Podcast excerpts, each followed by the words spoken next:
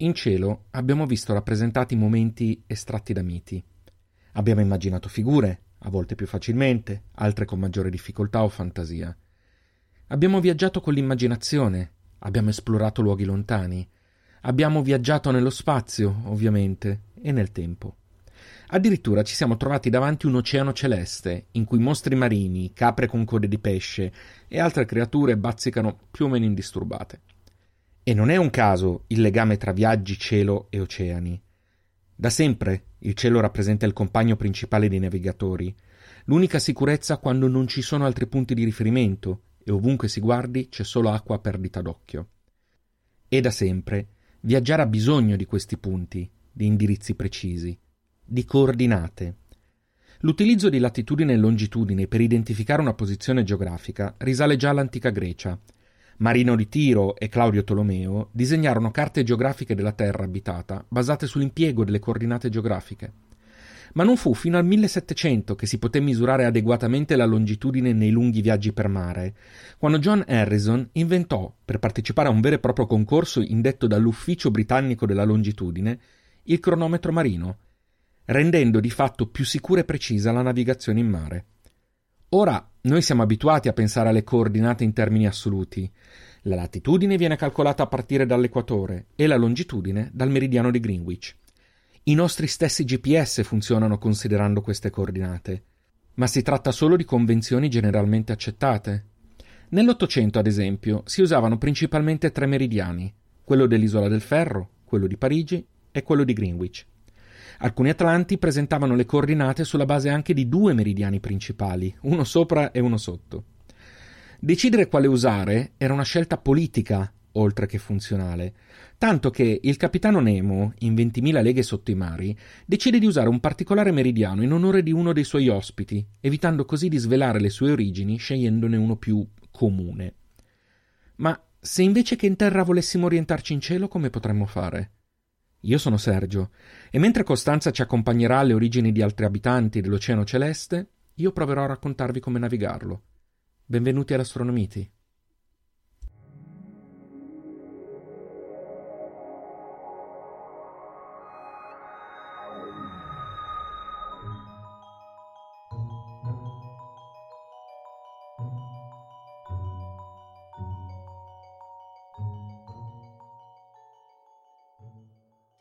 Tantissime culture ehm, le divinità legate all'acqua sono divinità femminili e non sono legate solo all'acqua, ma anche mm. alla fertilità.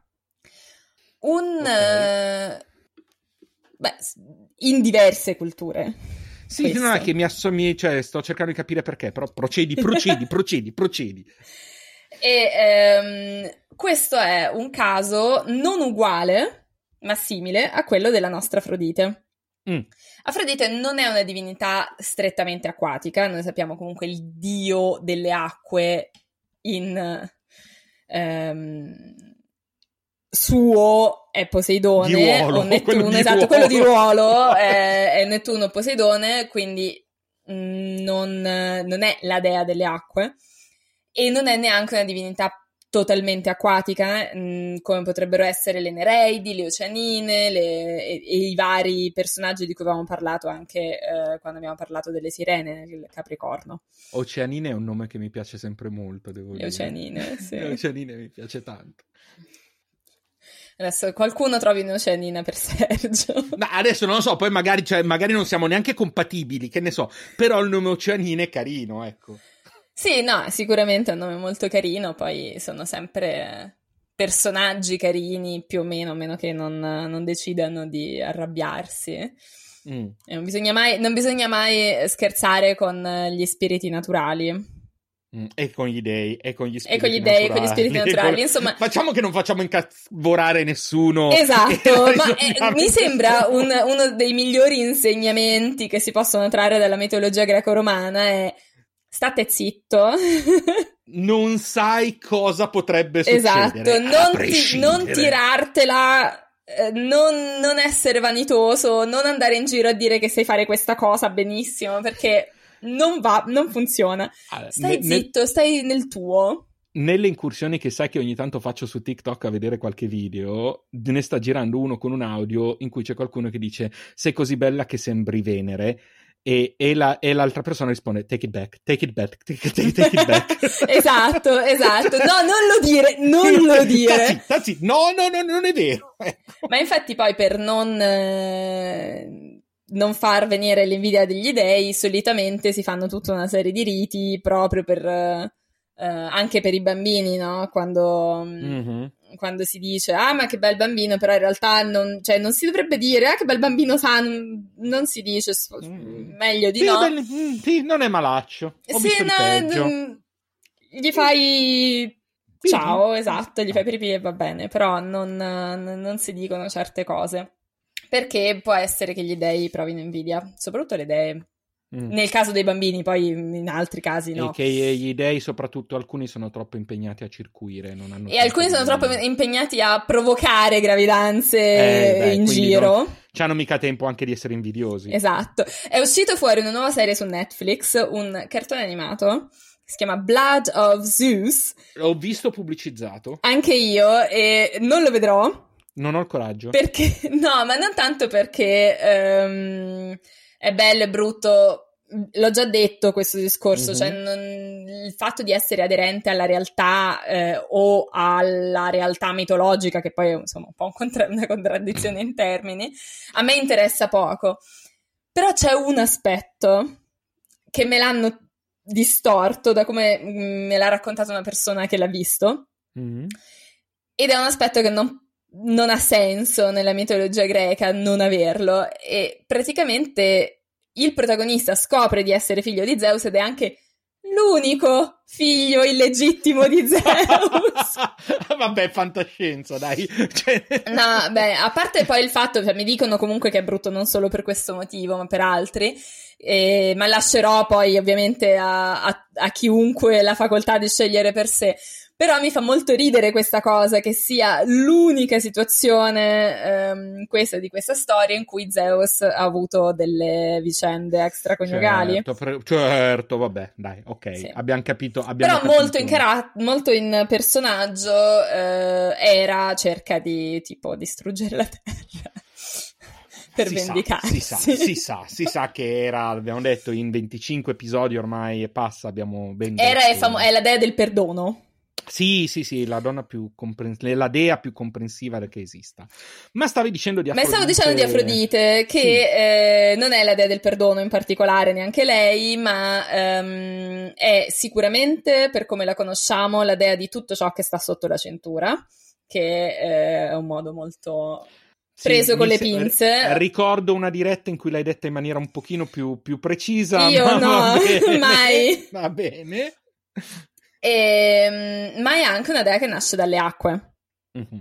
E nasce eh, dalle acque e rimane alle acque legata. Tant'è che nell'iconografia di Afrodite, prima e di Venere, poi quando viene associata al culto anche romano, spesso viene eh, ritratta vicino corsi d'acqua o addirittura che pesca. Ok. Ehm, ma non è questa l'unica volta che Afrodite si ritrova ad avere a che fare con l'acqua, cioè non solo come nasce, noi abbiamo anche l'immagine botticelliana, botticelliana, sì. Bo- sì, botticelliana, sì, mi sembra che suoni. Abbia Botticellesca su, su, mi suona male. No, no, no, eh. botticelliana. Abbiamo deciso che va bene botticelliana, va bene? Esatto. Okay. Ehm, di Venere che nasce dalle acque dalla conchiglia a Cipro, tra le altre mm. cose, nella precisione, non a caso è Cipride non mm. a caso le, le, questioni che riguardano Venere sono le Cipria. Le, ah, le Cipria? Le Cipria sono. Eh, sì, abbiamo parlato sì, del, del, poema omerico in cui si parlava sì, anche della questione della mela. Sì, sì, eh. sì, sì, e che, e che appunto mm, non associavo mai. E probabilmente per questo anche il cosmetico, tra le altre cose. E infatti sta, lì stava andando a parlare. Eh sì, è la senso, Cipria eh. perché ti rende bella come, come Afrodite. Ah, ah, ah, ok, va bene. Ma eh, Afrodite in acqua ci finisce una seconda volta, mm. in una, una, situazione molto importante, insieme mm. al figlio Eros, mm. che vorrei specificare perché eh, secondo me c'è un disclaimer grosso da fare su di che cosa è Dio Eros. Mm. E Eros non è dio dell'amore erotico. Mm. Eros personifica il desiderio. Il desiderio prima del, ehm, della sua reciprocità. Ah, sì, ok, capito. Quindi proprio solo il quello, quello, quello proprio che ti consuma grezzo. Che... Sì, ma anche, anche quello che non... Cioè, nel senso, sì, certo, ti consuma se poi appunto non è reciprocato. Però Eh, appunto, sì. eh, Eros non è, sem- non è necessariamente questa accezione solo esclusivamente sessuale, non è il, non so, il dio della- dell'accoppiamento, Ok. Ma è... quello è Zeus. Quello è Zeus. E niente, abbiamo, ab- siamo partiti qua con Zeus. Eh, oh, quello è. Ehm, è il dio del desiderio, tant'è che tutta la faccenda di amore e psiche, quindi Eros e Psiche che non si vedono e, e guarda caso poi questa cosa non può funzionare quando loro si vedono è perché Eros non soprassiede al desiderio contra, ehm, come si dice? corrisposto. Corrisposto. È proprio il desiderio prima, quantomeno, che sia corrisposto o quando non è corrisposto, quindi è solo in una direzione. Mm. Questo per chiarire, perché poi dopo la gente dice Eros è l'amore fisico e filia è la- l'amicizia. Mhm. E l'ho sentito dire anche in sedi universitarie. No, L'ho sentito Filia- dire un sacco di volte Eh, anche esatto, no, no, no, ma io l'ho sentito dire in, in università e invece filia è l'amore reciproco. E può essere a tutti i livelli, cioè può essere anche quello degli amici, Ok. ma è- implica questo, questo aspetto di reciprocità. Quindi uno Prima del e finisce fatto- che- p- p- e finisce con filia. Se va bene. Si spera. Se va bene. Esatto, se va bene Eros finisce a sparire e appare filia, che però Ba- non è batti, batti personificata. 5, cambio, cambio. Magari, magari sarebbe tutto molto più semplice. Ma tanto, ma tantissimo. Comunque, cosa succede? Succede la stessa cosa che stava succedendo quando abbiamo parlato del Capricorno. Noi abbiamo Mhm. parlato del pan dalla coda di pesce, quindi Aegipan, e ehm, che si trasforma appunto in parte in pesce per sfuggire a chi? Per sfuggire a Tifone. Mhm. Stessa sorte eh, capita ad Afrodite. Afrodite eh, e Eros si buttano in acqua, si trasformano in pesci per sfuggire a Tifone, questo gigante violentissimo che sta cercando gli dei per, ehm, per ucciderli, per eh, sconfiggerli e riportare i titani di cui lui è figlio, perché lui è figlio di Gea, ehm, a- al trono, Sì. per modo di dire. E ehm, loro si trasformano in pesci, si trasformano in pesci e si legano con un- una corda, un nastro, le rispettive code per non perdersi perché sono in- si sono gettati non in un fiume qualunque ma nell'Eufrate. Che chi si ricorda le lezioni di storia, ehm, il Tigri e l'Eufrate, la Mesopotamia che è in mezzo ai fiumi, è quello lì, è l'Eufrate, che non è un fiumiciattolo, per cui eh, è pericoloso da attraversare. E il rischio era di perdersi, per cui loro si legano eh, per la coda. E perché lo sto dicendo? Cioè, poi ce lo spiegherai, ce lo spiegherai Eh. meglio tu. Intanto io ribadisco quello che ti ho detto fuori onda, che è una boiata. Non, non ehm, come si dice, non ho nulla da eccepire. Eh. E eh, due pesci, Mm. e poi vediamo, perché non sono neanche pesci. Due esseri pesci? marini sono corsi in aiuto di Afrodite ed Eros e li hanno trasportati sull'altra riva del fiume dove, si- dove sono andati in salvo. Mm. Ehm, questi due pesci non sono pesci. Eros e Afrodite Mhm. sono diventati pesci e sono quelli che sono nel cielo, ma un'altra versione dice che quelli che sono nel cielo siano Afros e Bitos. E Afros e Bitos sono due Ittio-centauri. Eh, no, no, no, no, fer- fer- no, no, no. Questo no, è più facile no. di Pentacosio Medimni. Ho capito, ho capito. Beh, no, cioè, nel senso, questa te la sei inventata in questo momento per, per, per, per prendermi in giro. No, gli, gli Cioè- Ittio-centauri esistono veramente. Gli Ittio-centauri esistono veramente. Sì. Nuova maglietta, gli Ittio-centauri esistono veramente. Ora, o- ora mi spieghi come accidenti dovrebbe essere? Allora, tu parti dal centauro. centauro. Mm, tu te lo ricordi come è fatto il centauro? Sì, sì era... oh, che schifo un uomo un uomo cavallo. dentro un cavallo, esatto. Quindi tu hai la parte superiore che è umana, umanoide. Sì, umanoide. Poi il sotto, cioè le, le zampe anteriori di cavallo e la coda di pesce.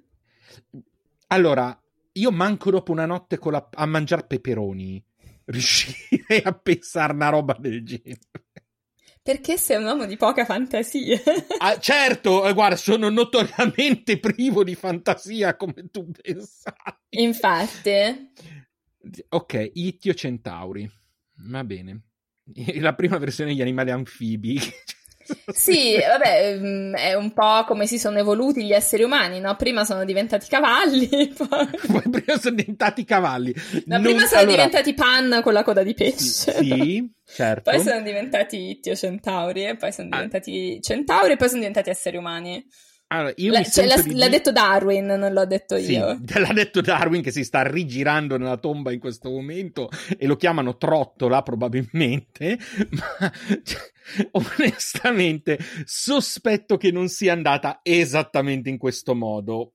Ma procediamo con gli Ittio, Ittio, Centa, Ittio Centauri. con gli Ittio Centauri non ha senso procedere perché è l'u- okay. l'unica volta di- in cui si parla di questo Vedi, vedi, anche loro, cioè, anche loro hanno detto dai, Littio Centauro è troppo. E tra le altre cose, gli Littio Centauri se li sono inventati anche tardi, ma sto parlando di tardi, tardi, tipo in epoca abbondantemente bizantina. Però mi piaceva l'idea e quindi voluti, ne ho voluto riparlare. ah, quindi te, praticamente ti sono piaciuti a te gli Tio Centauri. Sì, no, in generale si dice che siano due pesci che hanno aiutato, mm. um, che hanno aiutato Afrodite. Però bisogna è, anche dire è che... È troppo, è troppo. Il Dio Centauro è troppo. Eh, ma noi avevamo già la chimera che era... Eh, sì, che manco mi ricordo quanti animali sono. Però l'Ittio Centauro è troppo, dai. Cioè. Ma visto che per un pochino mm. questa è la nostra ultima puntata insieme, anzi ultima, per un mm. po', non insieme. Ultima della stagione. Ultima della stagione e poi prendiamo una pausa. Ho pensato di ehm, creare un, uno schema di racconto circolare. Ok, cosa stai, cosa stai cuocendo in forno? E torniamo a parlare di giganti, come abbiamo cominciato. Ok. Ma non parliamo di Orione anche perché credo che non ci sia più nulla da dire su Orione. No, e penso che ci potrebbero correre dietro se dovessimo ritirare sì. fuori Orione. Con i forconi. Sì, penso anch'io. E, ehm, parliamo di Tifone. Mm, ok. E eh, Tifone è un tifone, prima di tutto, quindi è un eh, gigante sicuramente, ma anche, ma, o meglio, un gigante fatto di um, tempesta, o meglio, che porta tempesta. Ok. Ed è stato partorito da Gea, come i vari giganti partoriti dalla Terra, sono tutti figli della Terra i giganti, ehm, e ehm, dal Tartaro, inteso come eh, luogo orribile, non ovviamente allora, so- sospettavo, eh. Giuro che sospettavo in questo caso. Ma mi sta venendo il dubbio. È vero che dopo Ittio Centauri qualche dubbio ce lo posso avere, ma E proprio in quanto figlio di, del Tartaro, che è un pozzo di tempeste e della terra, lui è sia un gigante, sia un, una sorta di uragano, anzi un tifone. Mm-hmm. Ehm, dovrebbe avere le ali Mm. E dovrebbe avere dei serpenti al posto delle gambe. Comodo. Mm, ma in realtà la cosa che mi interessa di più di Tifone è che Tifone vive nel Mediterraneo. Nella fattispecie Tifone non è stato ucciso, mm, Tifone è stato semplicemente schiacciato da un'isola. E ci sono due possibilità su quale sia l'isola che mm. sta in questo momento su Tifone. Mm. La prima è che sia la Sicilia e la seconda è che sia Ischia. Beh, anche come dimensioni sono ben diverse però. Sì, però sono entrambe, se ci pensi, delle isole particolarmente sismiche e vulcaniche. Sì, vero. E questo può spiegare perché si sospetta che ci sia un gigante arrabbiato e eh, tempestoso eh, Beh, sotto. De- de- devo dire che è molto bella l'immagine del fatto che ogni volta tipo che l'Etna butta fuori e perché magari sotto c'è tifone incacchiato che esatto esatto. No è proprio è più o meno proprio così nel senso è pro- che è, è, è, bella l'immagine mi piace molto mi diverte molto eh, sulla, sull'aspetto fisico di Tifone, in realtà, come dicevo, si dice che è alato, poi potrebbe avere le, le, le, gambe come serpenti, poi alcuni dicono che abbia cento teste. Mi interessa un po' poco, nel senso mm-hmm. che ci sono un sacco di versioni e non, come, come, per tante altre situazioni è difficile trovare la versione.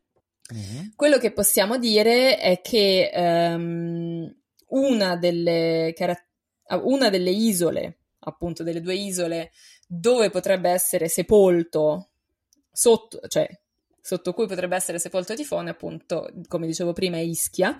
E Ischia è un'isola fondamentale per la storia della lingua greca. Mm. Ehm, Ischia in antichità non si chiamava Ischia, ma si chiamava ehm, Pitecusa, ovvero l'isola delle scimmie. Mm, Pite, giusto? E, um, non so se ci fossero le scimmie a Ischia, mm. o sia solo un modo di dire. In ogni caso era una colonia greca, come okay. tutta la zona, d'altronde Napoli e tutta quella zona è Magna Grecia. Um, la Sicilia tecnicamente non è, ma, non è da chiamare Magna Grecia, perché Magna Grecia comprende la parte dell'Italia, diciamo, continentale, mm-hmm. che è stata colonizzata dai greci, e non la parte insulare, cioè l- la Sicilia si chiama Sicilia. Si dice Sicilia e Magna Grecia, non, non sono tutte e mm. due. In ogni sì, caso... Effettivamente, effettivamente hai ragione, ho sempre sentito dire in ambiti giusti, quindi non in ambiti eh, lasciate andare, Sicilia e Magna Grecia, non semplicemente Magna Grecia, è vero? Perché sono, venivano chiamate diversamente, cioè la Sicilia è sempre stata chiamata Sicilia, non è mai stata chiamata Magna Grecia, se, fino a un certo punto poi ovviamente in realtà sono poi distinguo un po' da, alle volte un po' da precisetti, ecco. Ehm, perché Pitecusa... Ci piace. Ma insomma... Dai, su, procedi, procedi. Ma eh, perché Pitecusa? Perché è importante? Perché qui è stata ritrovata quella che ehm, viene chiamata la Coppa di Nestore. La Coppa di Nestore mh, mm, è un vaso, una, non un vaso, un, una coppa, ma mh, mm, qualcosa da cui si beve, mm. sul quale ehm, è ri, eh, port- riportata un'iscrizione. Io sono la coppa di Nestore. Ehm, a colui che beve da me verrà desiderio della eh, bella Afrodite. Quindi tipo una, una coppa um, afrodisiaca. È che mi viene in mente Mjolnir, il martello di Thor, chi lo regge avrà poteri di Thor e qui invece... Invece qui c'è, c'è altro tipo di poteri, esatto. esatto. E eh, queste due frasette, mm. proprio queste due frasette, sono probabilmente il più antico esempio di greco scritto della storia. Wow. E eh, la datazione è eh, relativamente eh, discussa, non ne discuterò mm. qua, mm. perché eh, okay. di- po- potrebbe diventare mm, pesante. ok. Però è probabilmente la scritta più antica. Quello che si, di cui si è, cioè quello che si è sperato di trovare in queste due, in queste veramente quattro parole, è, un, è un'iscrizione minuscola, ehm, è un riferimento al Nestore omerico. Nestore mm. nel, nell'Iliade è questo eroe vecchio, questo è famoso perché è vecchio e fa sempre un sacco di racconti lunghissimi di quando lui era giovane. e sono un sacco di... Lui è molto saggio, Nessere è molto saggio, però non è, diciamo, nessuno gli dà più tanta retta. Allora, non così vecchio perché comunque sta in battaglia, però diciamo che lui i suoi momenti di gloria l'ha vissuto in un altro periodo, lui era su, su Argo, per esempio, okay. quindi i suoi momenti di gloria li ha vissuti in un'altra fase della sua vita, adesso ogni volta che c'è qualcosa da discutere, eccetera, c'entra lui con delle storie mitologiche più antiche che non, non, non, non ascolta nessuno, poi fondamentalmente. Che è abbastanza tipico anche questo, eh?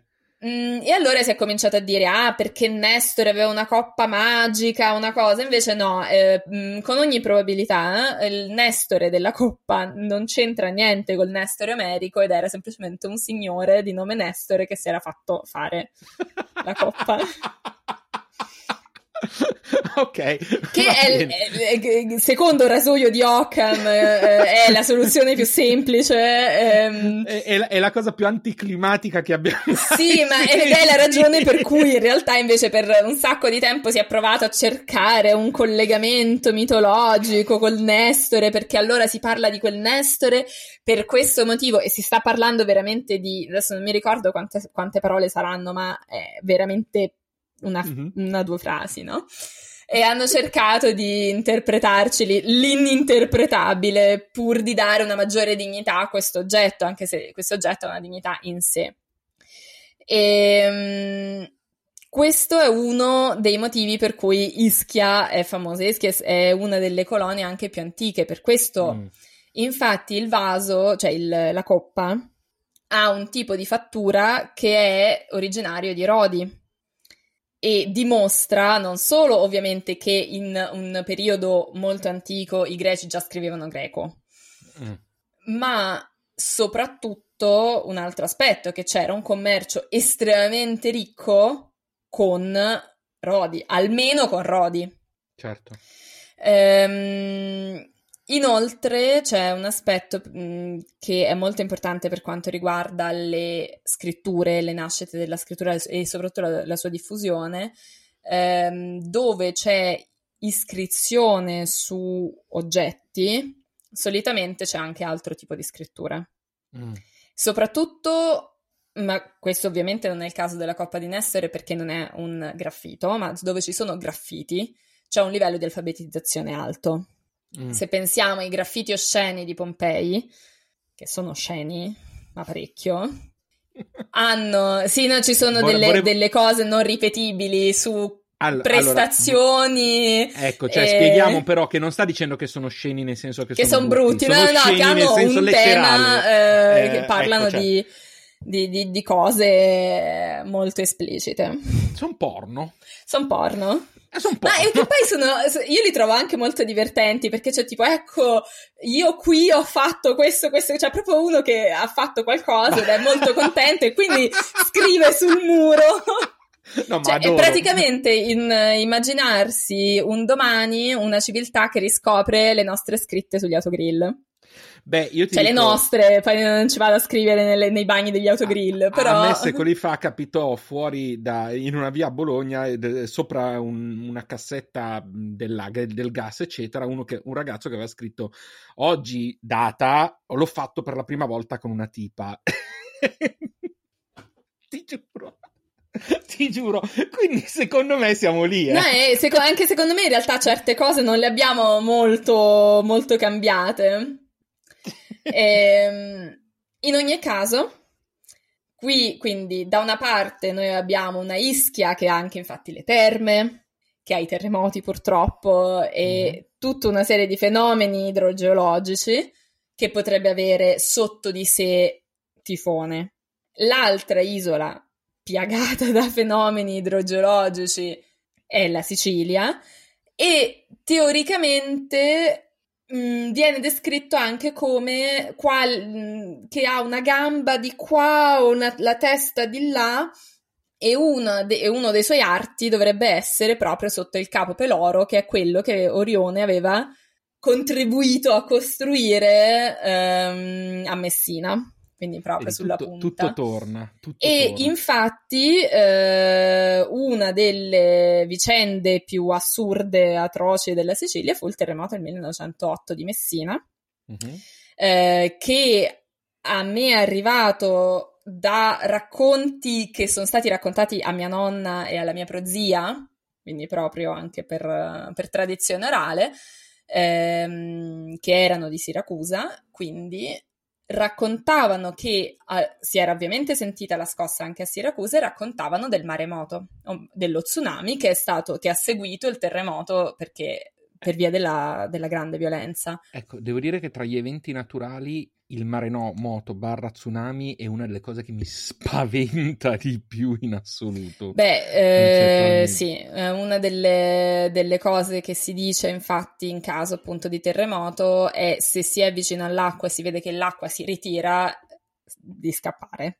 Sì, perché... Perché quello è, prende proprio la rincorsa. Sì, no, è, proprio una cosa che, che mi, mi ha sempre terrorizzato come immagine anche perché è una cosa da cui non, non fuggi. Cioè, no, senso, no, no, ma infatti, infatti, nonostante né mia nonna né la mia prozia l'avessero vissuto, l'avessero visto in prima persona, ehm, avevano un, uh, il ricordo dei racconti spaventati delle, delle, delle, persone più grandi ancora proprio piantato uh, nel cervello.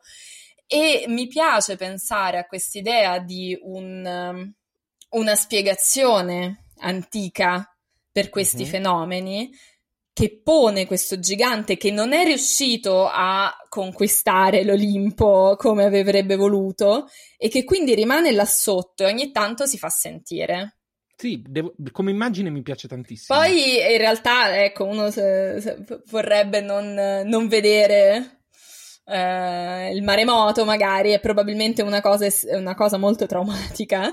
E, però sì, come un gigante ha costruito lo stretto di Messina, un altro l'ha scosso e quindi Sicilia rimane, diciamo, in- implicata nelle faccende di- dei giganti. Sì, sì, sì, ma infatti, guarda, cioè, come, come, cosa mi piace molto queste, le, le spiegazioni del perché una certa, un, un, una certa, un certo effetto naturale esiste eh, legata alla mitologia è una cosa che mm, veramente mi, ha, mi intrippa parecchio. come, come se vuoi, mi intrippa, sì, sì, sì, sì, sì, sì, sì. E io però con i pesci ho finito. Mm. Perché okay. non posso addentrarmi troppo nella figura di Afrodite perché abbiamo una, una stagione da fare in cui parliamo di dei. Esatto, sostanzialmente sì, quindi, quindi, quindi direi, direi Quindi di no. direi che ti passo la palla. Quindi mi passi la palla e, eh, beh, anzitutto possiamo dire che non è che la costellazione dei pesci, mi dispiace amici dei pesci, i miei genitori erano entrambi dei pesci, eh, non posso certo dire che sia la costellazione dello zodiaco più affascinante eh, dal punto di vista della, della qualità delle stelle, ecco, mettiamola giù in questo modo. Um, come giustamente dicevi tu, i pesci che ra- sono rappresentati in cielo sono rappresentati come legati anche loro dalla corda, quindi sarebbe curioso capire se la costellazione è stata scelta sulla base o se invece la, la, il mito in qualche modo ha ripreso Uh, il discorso del, del, della coda. Uh, non lo sapremo mai. non lo sapremo mai. Sappiamo invece che la stella che unisce i pesci è esattamente la alfa dei pesci, quindi uh, la riconosciamo in questo modo. Mm, allora, anzitutto una piccola curiosità, cioè in questo preciso istante in cui stiamo registrando, cioè noi stiamo registrando il 30 ottobre alle 19.40, la Luna e anche Marte stanno attraversando i pesci. È questo, è per questo che io mi sentivo così, per la luna in pesci. Eh, sì. Eh, e, no, e allora tecnicamente io, io eh, ho fatto, quando ho fatto il calcolo dell'ascendente della luna, io ho la luna in pesci. Eh, so, e io la, la, uso sempre perché pesci so, questo segno molto emotivo, no? E quindi uso sempre oh, okay. la scusa quando, quando, devo essere un po' melodrammatica, ma io ho okay. la luna in pesci. Ok, mm, voi non ci vedete, ma io sto facendo la faccia molto a condizionamento. eh, non lo sai questo... dove c'hai la luna, te? Non, non, non, non, me lo ricordo, se anche lo dovessi sapere non me lo ricordo. Eh, e infatti, quindi, quando ieri, io ieri ho fatto un paio di foto alla luna eh, col binocolo eh, che ti ho mandato, in quel momento, molto probabilmente, anche se ne, ovviamente nel cielo eh, di Milano non si vede praticamente. Soprattutto non con la luna davanti. Non con la luna davanti, ma in questo momento eh, sta passando nei pesci. Quindi, se siete curiosi, sappiate che è così. Quindi, questo cosa vuol dire? Vuol dire anche che abbiamo già un po' identificato quando sono visibili i pesci come costellazione. Diciamo che partendo sempre dall'idea di guardare il cielo verso le 21, eh, i pesci sono a, nell'orizzonte orientale verso fine agosto e finiscono dall'altra parte verso febbraio-marzo. Ok? Il Sole invece li attraversa tra il 12 e marzo e il 18 aprile. E sappiamo che quello è quindi il periodo in cui, l'abbiamo già detto più di una volta e ci torneremo anche dopo, cade l'equinozio di primavera, ovvero il momento in cui il Sole attraversa l'eclittica, passa dall'emisfero celeste sud e arriva nell'emisfero celeste eh, nord. Ho detto l'eclittica, no, è l'equatore celeste. Ecco, vedi, io già, io già, io già eh, lo davo per buono. Esatto. No, muovendosi lungo l'eclittica, su, passa l'equatore celeste e passa dal sud al nord dell'equatore celeste. Um, ricordiamoci che si chiamava una volta primo punto d'Ariete perché una volta era in Ariete e che nel 2597, come abbiamo detto la scorsa volta, passerà invece in Acquario e arriverà finalmente l'era, l'era dell'Acquario. dell'acquario quindi i, po- i, poveri hippie dovranno aspettare un qualche annetto. Eh, eh sì, ancora un pochino, ancora un pochino, ma si sa che hanno la vita lunga. Beh, gli hippie soprattutto. sì, infatti. Allora, la, come posizione quasi tutta nell'emisfero boreale, mh, quasi interamente, la si riconosce abbastanza bene dove c'è un cielo adeguato, quindi dove si riesca a riconoscere, eh, soprattutto per il corpo di uno dei due pesci che forma un asterismo di sette stelle ehm, che è, viene chiamato anche l'anello. Effettivamente, se lo si va a vedere, sembra un anello un po' spigoloso a cui è attaccato un filo mm, volendo. Quindi eh, quel, quell'anello di sette stelle è ehm, sostanzialmente la testa del pesce di destra, se mm-hmm. vogliamo, eh, viene giù una serie di stelle che compongono il filo, che sarà il corpo, e la corda con cui vengono legate, finiscono sulla alfa, che è lo spigolo inferiore, e risale verso l'altro pesce, in cui invece la testa è una sorta di triangolo. Questo giusto per dare un'idea. Come la si può eh, rico- recuperare? Tendenzialmente l'ideale sarebbe passare da Pegaso mh, eh, e ad, mm, se, sostanzialmente andando verso sud rispetto a Pegaso la si, la si Quindi trova. ci si può far trasportare da Pegaso. Ci si può far trasportare da Pegaso in questa bellissima immagine che, eh, che vai a fornire. Di solito basta unire le stelle alfa e beta di, di, del quadrato di Pegaso, eh, scendere verso il basso, siccome i pesci comunque si trovano eh, tra Pegaso e l'Aquario, mh, mm, ci si arriva. Eh, come stelle, mh, mm, come dicevo, non abbiamo tantissime stelle molto evidenti, non, non, si supera comunque la terza magnitudine e quindi già questo sai cosa vuol dire. Eh, Sono abbiamo... un, po', un po' buie è un po' buiette, per questo che in città comunque saranno difficili da vedere. Eh, Al Rescia, la, che è la stella che si trova, è la alfa e che si trova in fondo all'angolo, si chiama, Al Rescia si chiama la corda, quindi, quindi diciamo che fune. torna... Il che significa che nella, probabilmente la questione della fune o della corda di questo, che, che lega due pesci è, no, è precedente alla mitologia dei pesci. Sì, sì, sì, sì Potrebbe essere precedente alla mitologia Ass- dei Assolutamente pesci. sì, abbiamo già visto che più di una volta o se gli arabi hanno dato un nome simile, vuol dire che magari si vedeva qualcosa di similare, o altrimenti che c'è stata qualche influenza, perché altre volte abbiamo visto invece nomi che non c'entravano una mazza no, certo. tra, tra, la stella, eccetera. Um, abbiamo quindi una stella che ha magnitudine a 3,8 in questo caso, ha un periodo, um, è una doppia, con un periodo orbitale di più di 900 anni e le due effettive stelle che la compongono sono in realtà di magnitudine 4,2 e 5,2. Uh, si riescono a risolvere con un telescopio di almeno 100 mm. In realtà poi la più luminosa delle due è di nuovo una, un'ulteriore binaria spettroscopica, ma appunto essendo spettroscopica lo sappiamo, punto e basta. Eh, sono distanti circa 140-139 anni luce. Da lì in poi abbiamo una serie di altre stelle più o meno interessanti di magnitudine 4, magnitudine 3, 7, eh, niente di particolarmente eh, sconvolgente. Quindi, se, mh, mm, se, vi interessa, potete appunto andare a vedere la costellazione perché siete curiosi di vedere la costellazione eh, che vi caratterizza, ma lì ci fermiamo. Eh, in realtà abbiamo anche un oggetto di Deep Space che è la galassia M74. Eh, che è una, una, galassia abbastanza estesa ma non tantissimo luminosa, stiamo parlando di 9 di magnitudine, quindi come, come, ben sappiamo, vuol dire che siamo anche ai limiti di un oggetto di osservazione medio, di, un, di uno strumento di osservazione medio. Con un piccolo, infatti, con un piccolo telescopio riusciamo a vederla come un dischetto pallido. Ok, quindi anche lì non molto non, molto, cioè, non particolarmente soddisfazione. Se invece si prende un telescopio da 150 mm in su, allora si inizia ad osservare in maniera discreta. Stiamo parlando di una galassia che sta a 30 milioni di anni luce da noi eh, e che è posizionata a nord-est di Eta Piscium, se vogliamo. Che detta così Eta Piscium suona veramente suona veramente male. male ma proprio male, ma mamma mia. Puoi provare a usare la, la, la pronuncia um, antica? Quindi? Eh, con la C dura. Quindi pischium.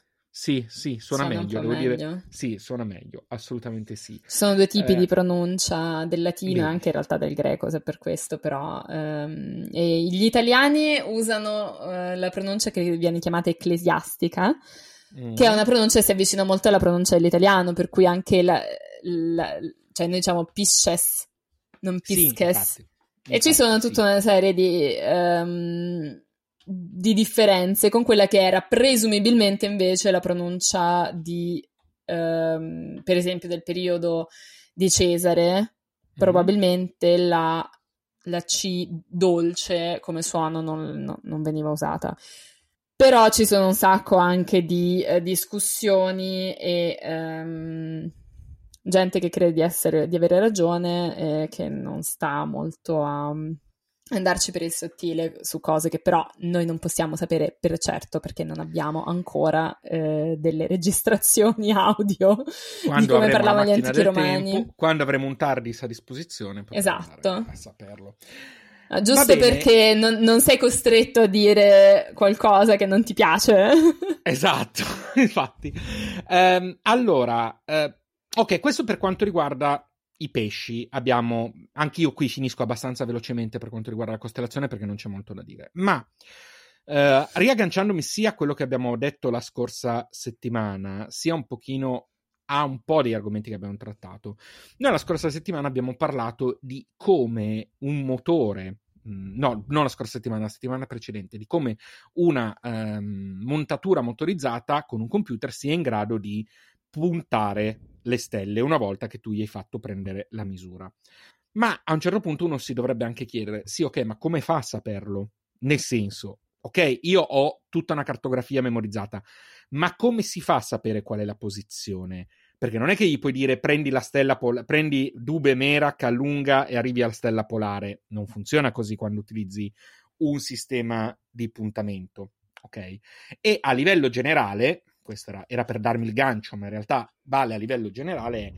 Ok, noi abbiamo parlato in questi N episodi di come trovare le stelle, di come usare l'astrolabio, di come riconoscerle.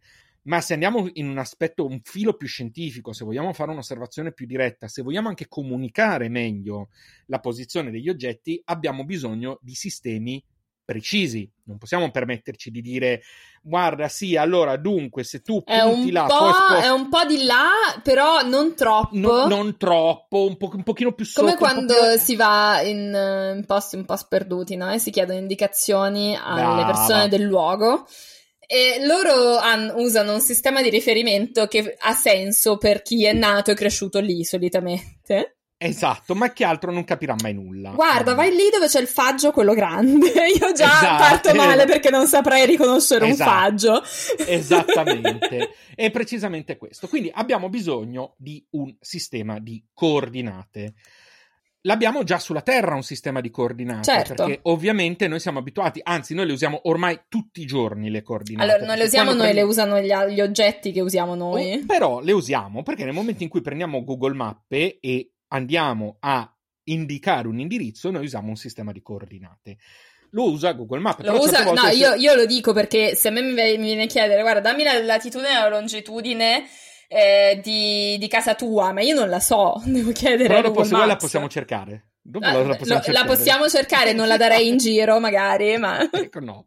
No, la facciamo fuori onda. Um, come funzionano i sistemi di coordinate in genere? Di solito ci, c'è bisogno di avere due grandezze che permettano di identificare un punto.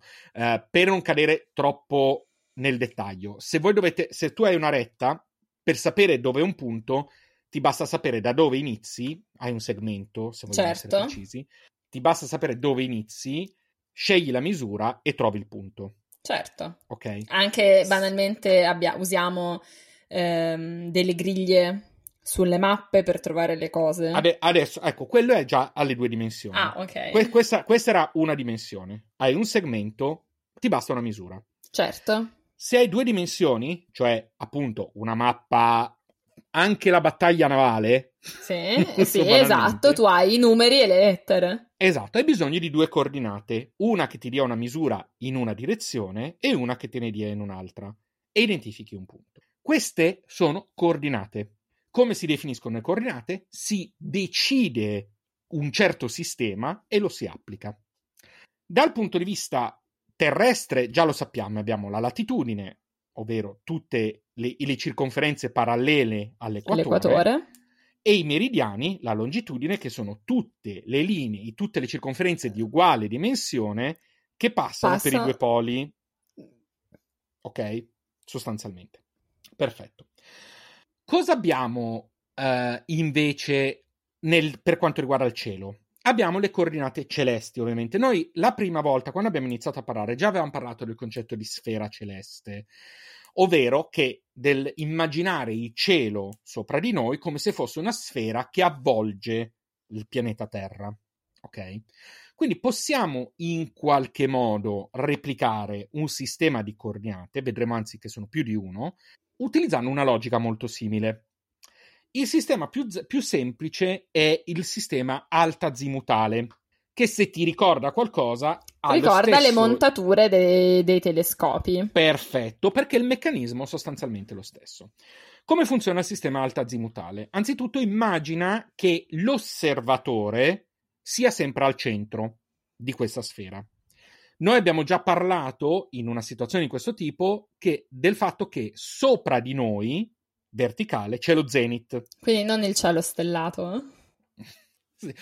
Nel cielo stellato, no, c'è cioè la, la, la, citazione di Kant. Sì, ho Il capito. cielo stellato sopra di me, la legge morale ah. dentro di me quanto è difficile. Quindi allo zenith abbiamo, eh, non abbiamo la legge morale. La, li, eh, si trova, se vogliamo essere precisi, è il punto che parte da noi in verticale e va a toccare la, la, la volta celeste. La volta celeste. Al suo opposto, quindi sotto di noi, se la Terra fosse trasparente, ci sarebbe il nadir. Nadir. Ok.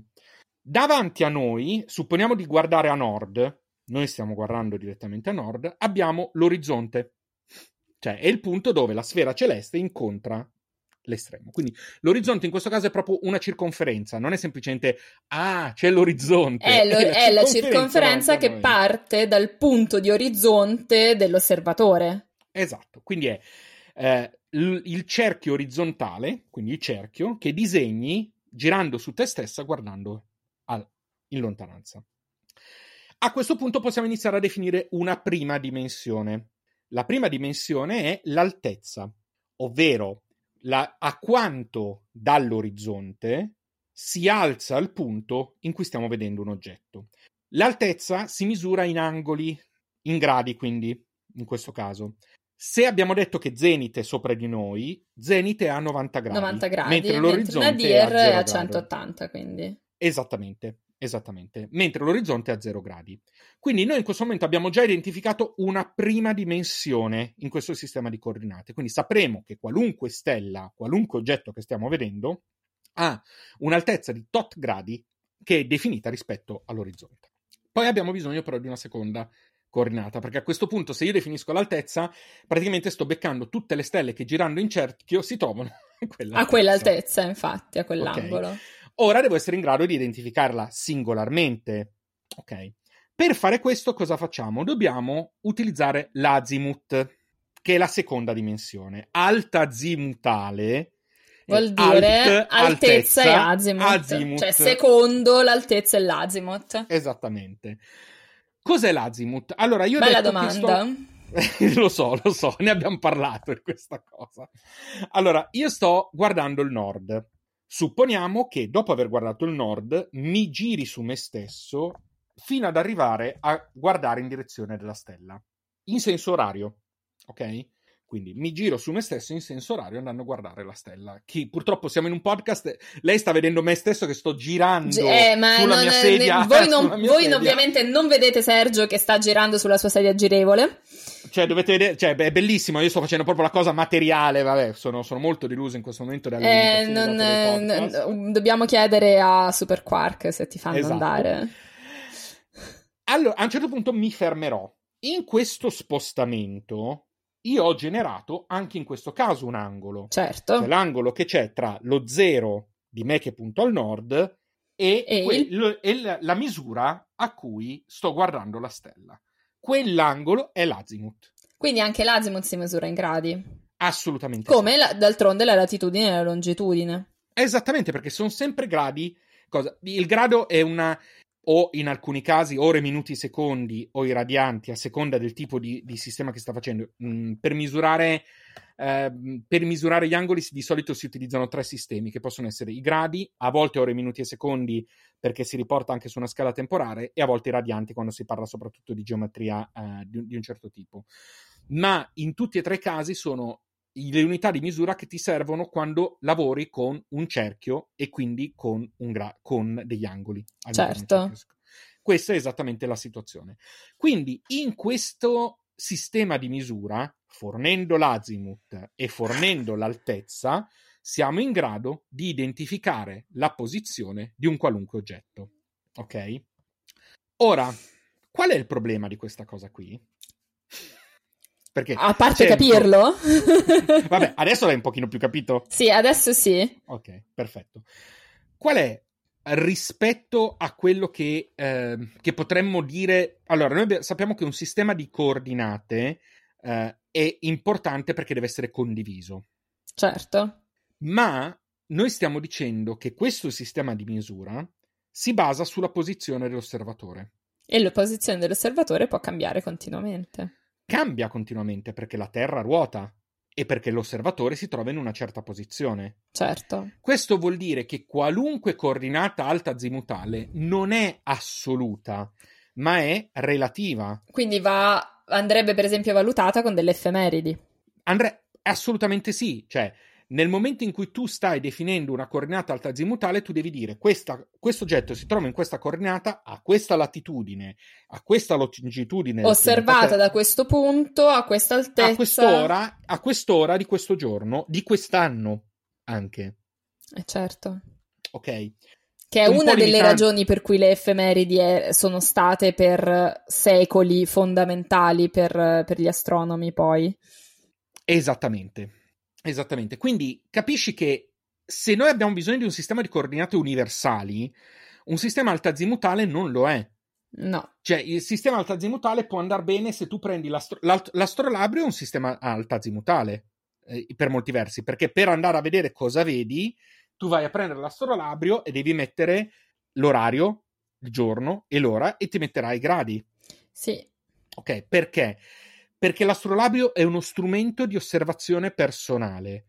Quindi è giusto che sia alta azimutale, perché a me osservatore singolo fa comodo avere un qualcosa che mi dice lì dove da dove sei, sono io, da... esatto, mettendo alzi... me stesso al centro della sfera Bravissima. di osservazione. Eh, quindi non è che non serva il sistema alta azimutale, serve tantissimo, perché a me come osservatore, se io ho qualcosa che mi dice che a quell'ora, in quel giorno, in quella posizione, vedrò quelle stelle in quell'angolazione, basta.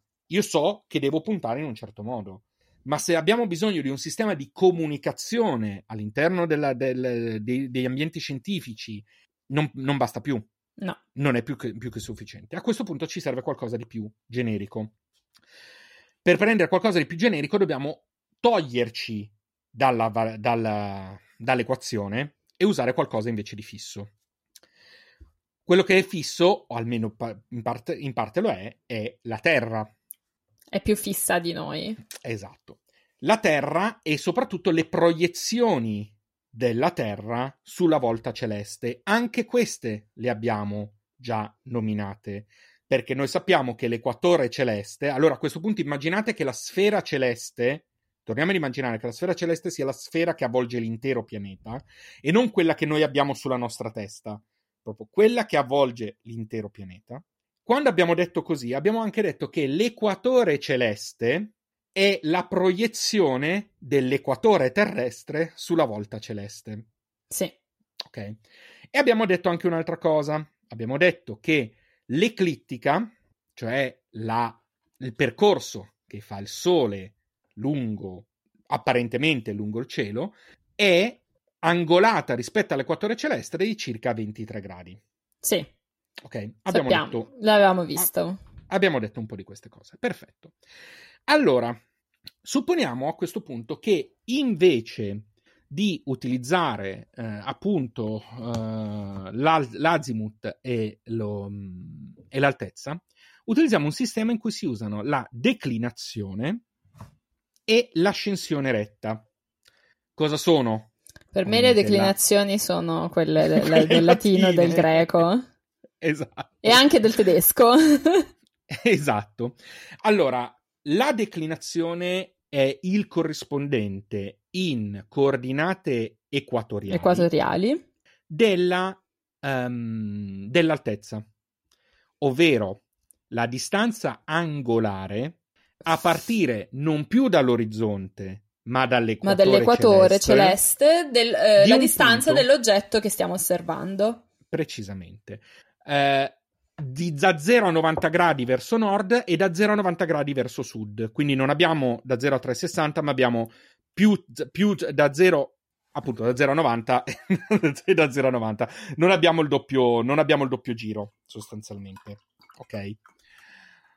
L'altra coordinata, che equivale all'azimut, si chiama ascensione retta ed è la distanza angolare di un punto rispetto al punto gamma. Mm, il punto gamma si chiama anche punto Della bilancia.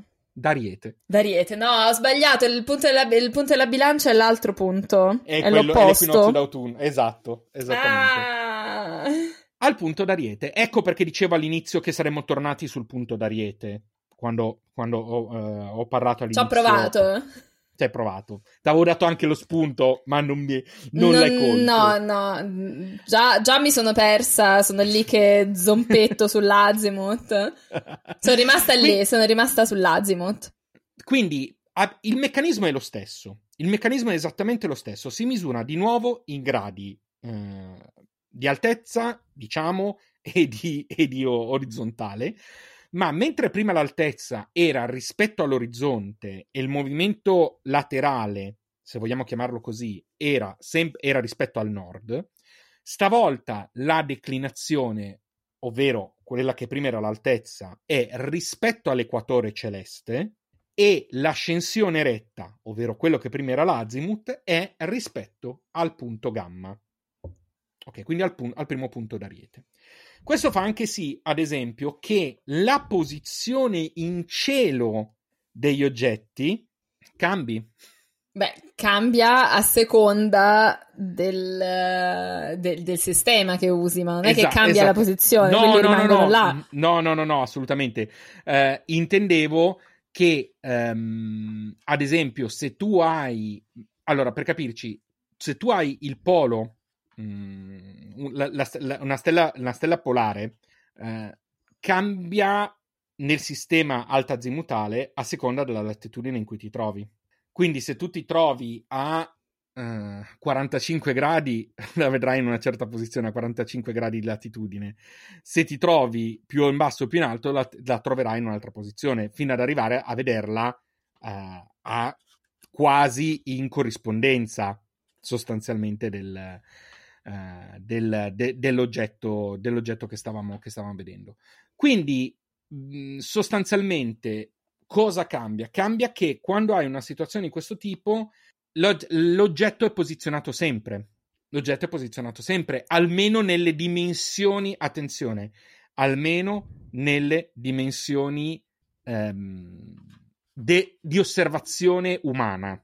Cioè, sappiamo benissimo che per la precessione degli equinozi cambia. Sappiamo benissimo. Sappiamo benissimo perché tu ormai lo sai dopo Perché, un tot di eh, episodi. sì. Io, Ok. ormai sono, io ormai sono astronoma provetta. No, non neanche io lo sono, ma assolutamente neanche per sogno.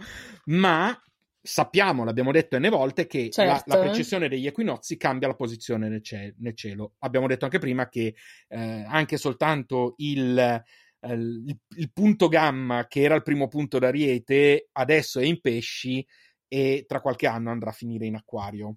No?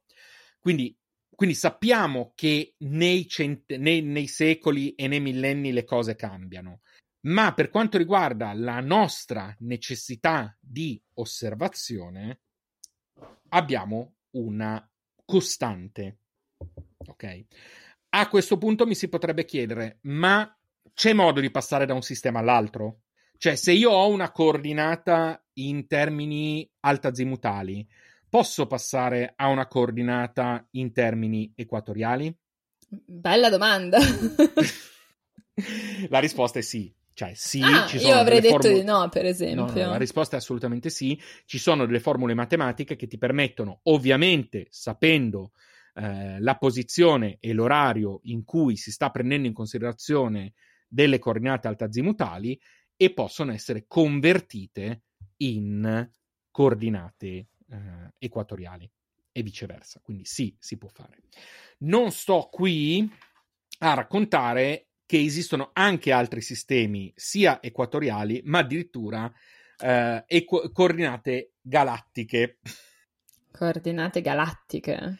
Esistono anche le Suona benissimo, però, eh. Sì, è, è figo, è molto figo. No, in realtà, ehm, una volta che abbiamo capito che il meccanismo è quello e che i sistemi di riferimento sono quelli, eh, in linea di massima basta capire che cos'è il nuovo sistema di coordinate.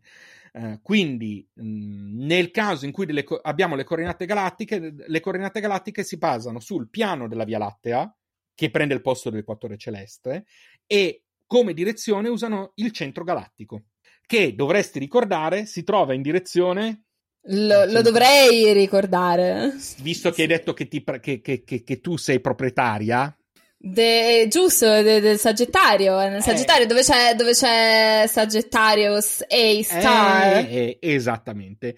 Quindi in quella direzione abbiamo il mer- cosiddetto meridiano che utilizzeremmo per le coordinate galattiche, mentre il piano della Via Lattea funge, fungerebbe da equatore celeste. Capito. in questo caso. Quindi anche in questo caso, di nuovo, abbiamo un sistema di coordinate. Quindi Comunque basato sempre su un piano e un- una sfera. sì, In perché modo o letteralmente, nell'altro. perché letteralmente, allora, se noi non siamo in grado di percepire la distanza infinita, cioè tutto ciò che è oltre una certa distanza, per noi è schiacciato contro, contro un qualcosa che sembra una sfera. Cioè, è il motivo per cui parliamo di volta celeste. Certo. È il motivo per cui se andiamo al planetario non cogliamo la differenza rispetto all'essere all'aperto a vedere un cielo. A parte che sei più comodo perché stai Che sei più comodo e non e c'è stai- freddo. esatto, cioè, a parte quello. Questa perché il nostro occhio non percepisce la differenza. Quindi, per quanto ci riguarda, per quanto riguarda noi come sistema di rilevazione, noi siamo circondati da una sfera. Perché la proiezione, si chiamano proiezioni in questo caso, degli oggetti che vediamo, è, è sostanzialmente sferica intorno a noi. Quindi non ha senso parlare, a meno che non si debba fare un viaggio interstellare, cosa che non è abbastanza probabile, almeno nei nostri archi vitali, eh, non ha senso parlare di coordinate nello spazio che tengano conto delle distanze degli oggetti, perché non ci interessa. Per osservarli non ci interessa. Ci è sufficiente un sistema a due coordinate. certo. E un sistema a due coordinate, in questo caso che non è schiacciato, è un sistema sferico in cui noi siamo dentro. Chiaramente. Quindi è esattamente questo. Quindi diciamo che anche io in qualche modo chiudo il discorso con questa, con questa cosa qui, perché abbiamo finito il percorso, abbiamo iniziato in realtà parlando della volta celeste e parlando eh, ai tempi del, ehm, del nord celeste, del polo nord celeste e via dicendo, e siamo arrivati sostanzialmente nella- a, a tornare a parlare di argomenti di questo tipo. Quindi eh, il cerchio di cui parlavi tu in qualche modo l'ho composto, l'ho composto anch'io.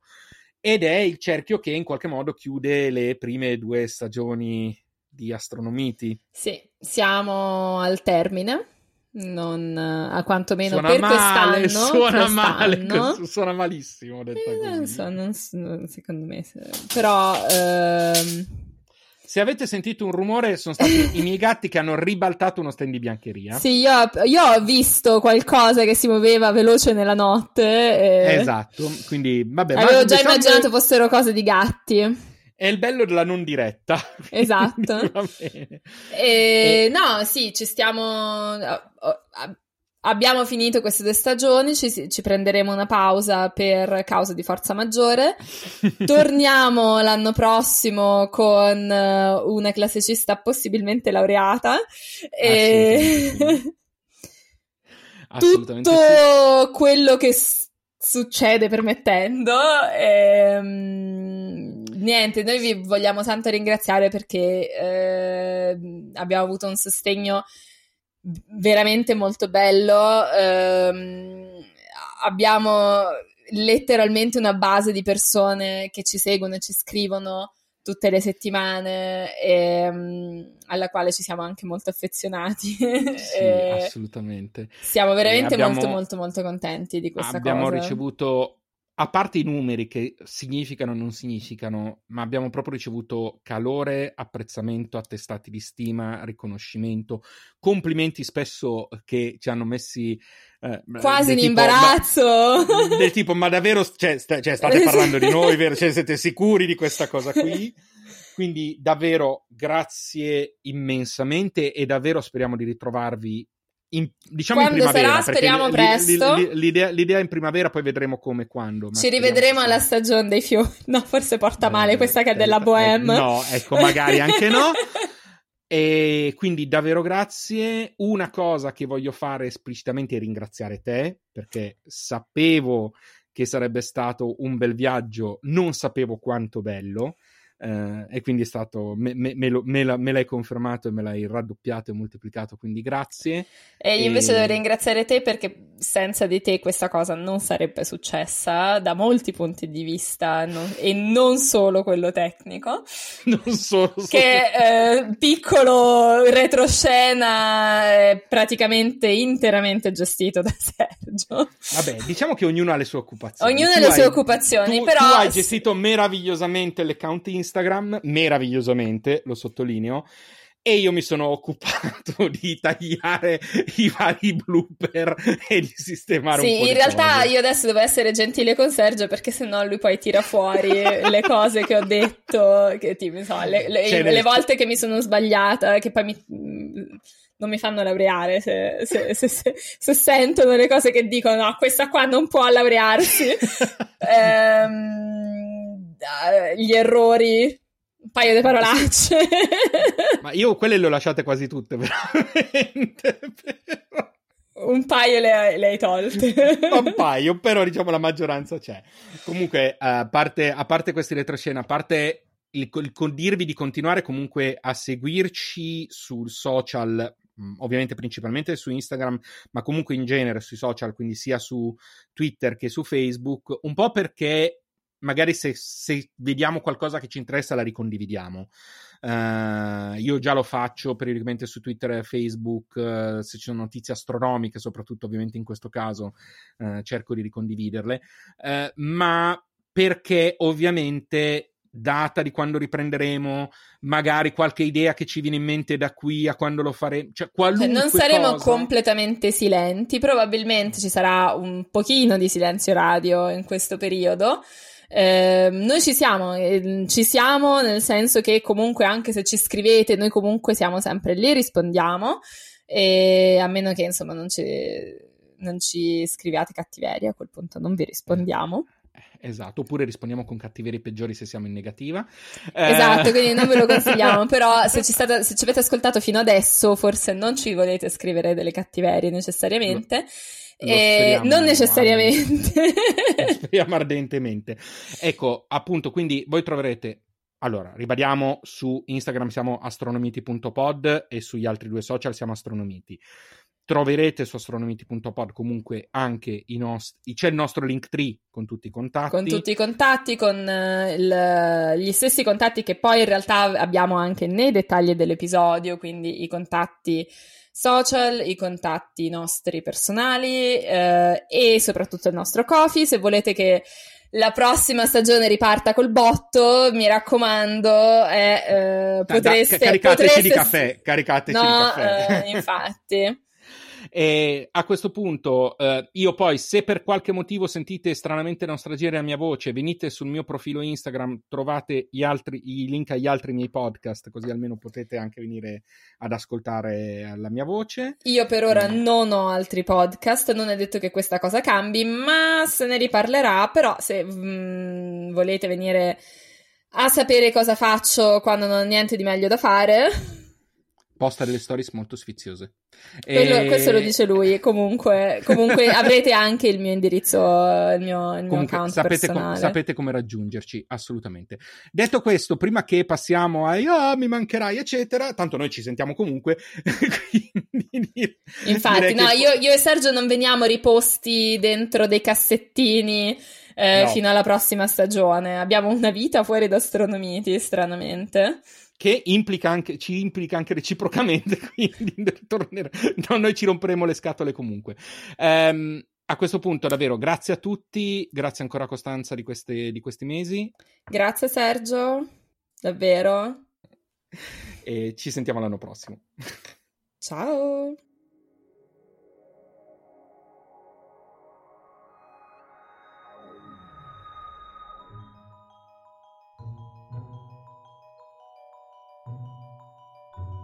Astronomiti è un podcast di Costanza Torrebruno e Sergio Ferragina, con musiche di Gabriele Ilardi. Siamo sulle principali piattaforme di podcast. Passate a trovarci e lasciateci una valutazione. Vi aspettiamo nel 2021 per la terza stagione.